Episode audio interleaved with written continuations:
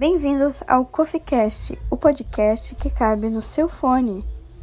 No episódio de hoje, vamos ter a participação de Jean Dias, cientista político, e Mike Oliveira, formado em Direito na URGS onde debateremos sobre a importância dos três poderes e a anulação das acusações sobre o ex-presidente Luiz Inácio Lula da Silva, que estava sendo investigado por diversas acusações que tramitavam sobre o mesmo na Justiça Federal em Curitiba. Olá a todos, eu sou Gia Dias, formado na UFPEL em Ciências Políticas, especializado em Gestão Social.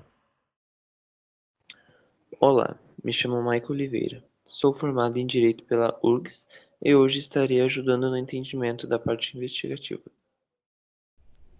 Bom, e para começarmos nosso podcast, irei dar uma introdução rápida para vocês do que são os três poderes e como eles funcionam. Começando pelo poder executivo, o mesmo dirige, administra o governo, representa no exterior, decide a economia, investimentos, construção e conservação das escolas, hospitais e entre outros. Quem exerce esse poder é o presidente da República, os governadores do estado e os prefeitos. Já o poder legislativo tem o papel de elaborar e votar em leis em nome da população e fiscaliza os atos do executivo. Esse poder é exercido nacionalmente pelos senadores e deputados federais, no estado pelos deputados estaduais e no município pelos vereadores. E para finalizar, temos o poder judiciário, que aplica leis decidindo conflitos entre os cidadãos ou entre os cidadãos e o Estado.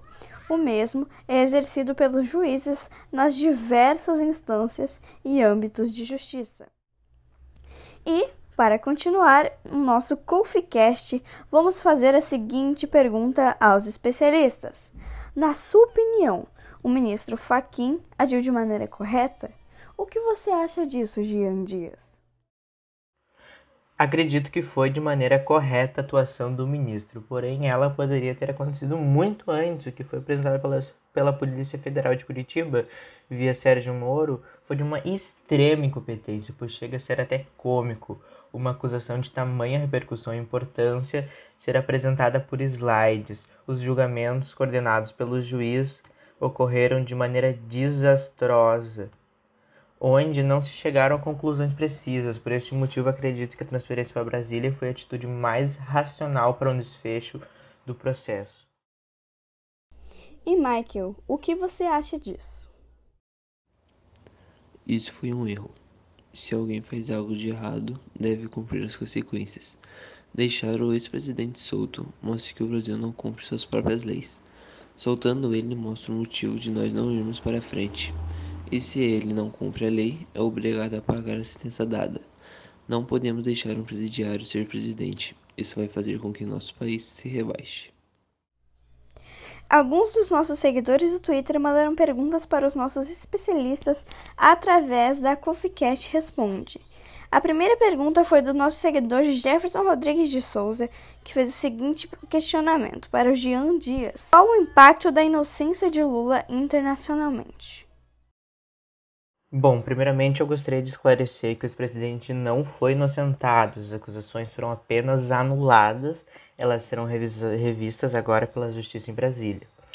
Uh, já voltando para a pergunta, acredito que em termos políticos foi de grande ajuda para a imagem do país, que no momento atual é governado por um presidente que tem atitudes de isolamento. Aos olhos da comunidade política internacional, a volta do presidente Lula ajudaria muito na recolocação do Brasil em cargos importantes internacionalmente uh, pois o ex-presidente é considerado inocente por muitos e tem uma imagem quase que impecável politicamente mundo afora. Em questões de governabilidade, já em alguns setores da Bolsa, entre outros, não reagiram da mesma maneira, pois acreditaram que o atual governo, o governo Bolsonaro, visando as futuras eleições, adotasse medidas mais próximas ao populacionismo.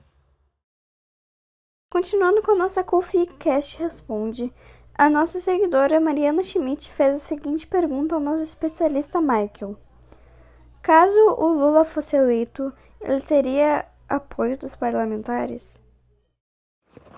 Acredito que não. a maioria dos parlamentares atualmente são de direita. Agora eu gostaria de fazer uma pergunta para os dois especialistas. Como vocês acham que essa notícia impactou no governo? Impactou de forma boa ou ruim? Eles estão errados em liberar um cara ladrão. Porém, mesmo estando solto, ele continuará carregando a culpa. O certo seria o Lula voltar para a prisão e terminar de cumprir sua pena. Olha, acredito que sua visão de justiça e lei seja apenas ao qual lhe convém, pois é inadmissível que alguém seja preso ou condenado por algo que evidentemente não fez, pois faltam provas e competência do judiciário curitibano para prosseguir tal investigação. Enfim, estamos encerrando por aqui. Gostaria de agradecer aos nossos especialistas, Jean Dias e Michael Oliveira, e agradecer a você, ouvinte do CoffeeCast. Obrigada e tenha uma boa noite.